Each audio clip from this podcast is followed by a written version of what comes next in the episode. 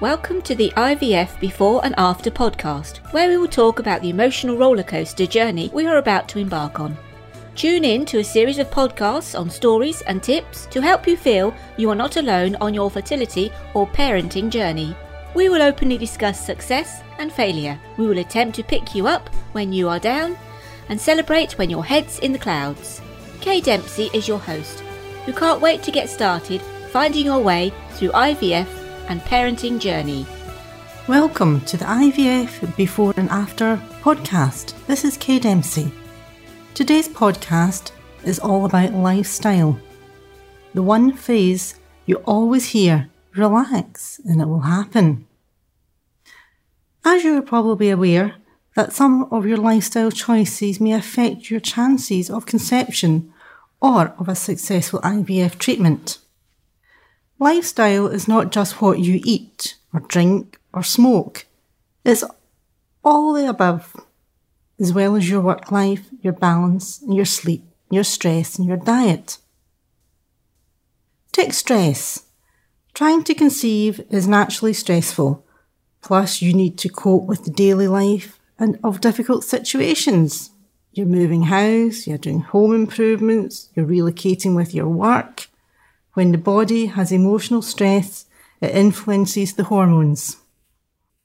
Look at our work. Women and couples are building their careers. They don't have time in their lives for a baby, working long hours, and have low energy reserves. Then there's a treatment, consultations, waiting for scans, having bloods taken, hearing bad news. These are all additional stresses onto our lives. Then when you're at the, the meetings, you always get told about your weight being you're either overweight with a BMI higher than 25. Here you may have problems with ovulation.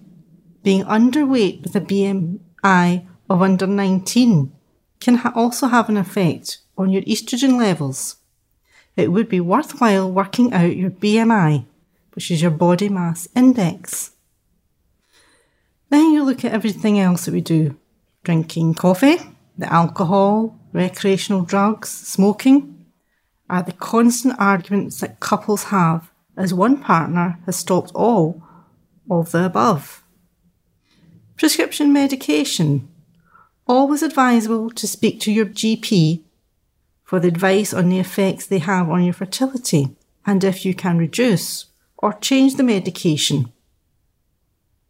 Thank you for listening to the IVF Before and After podcast please leave a review and go over to the Facebook community IVF Before and After or check out the blog IVF Before and After.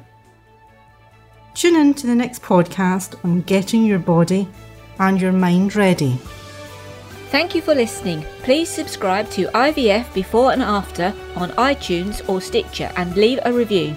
Head over to the Facebook community page IVF Before and After or to the website www.ivfbeforeandafter.com for fantastic free stuff.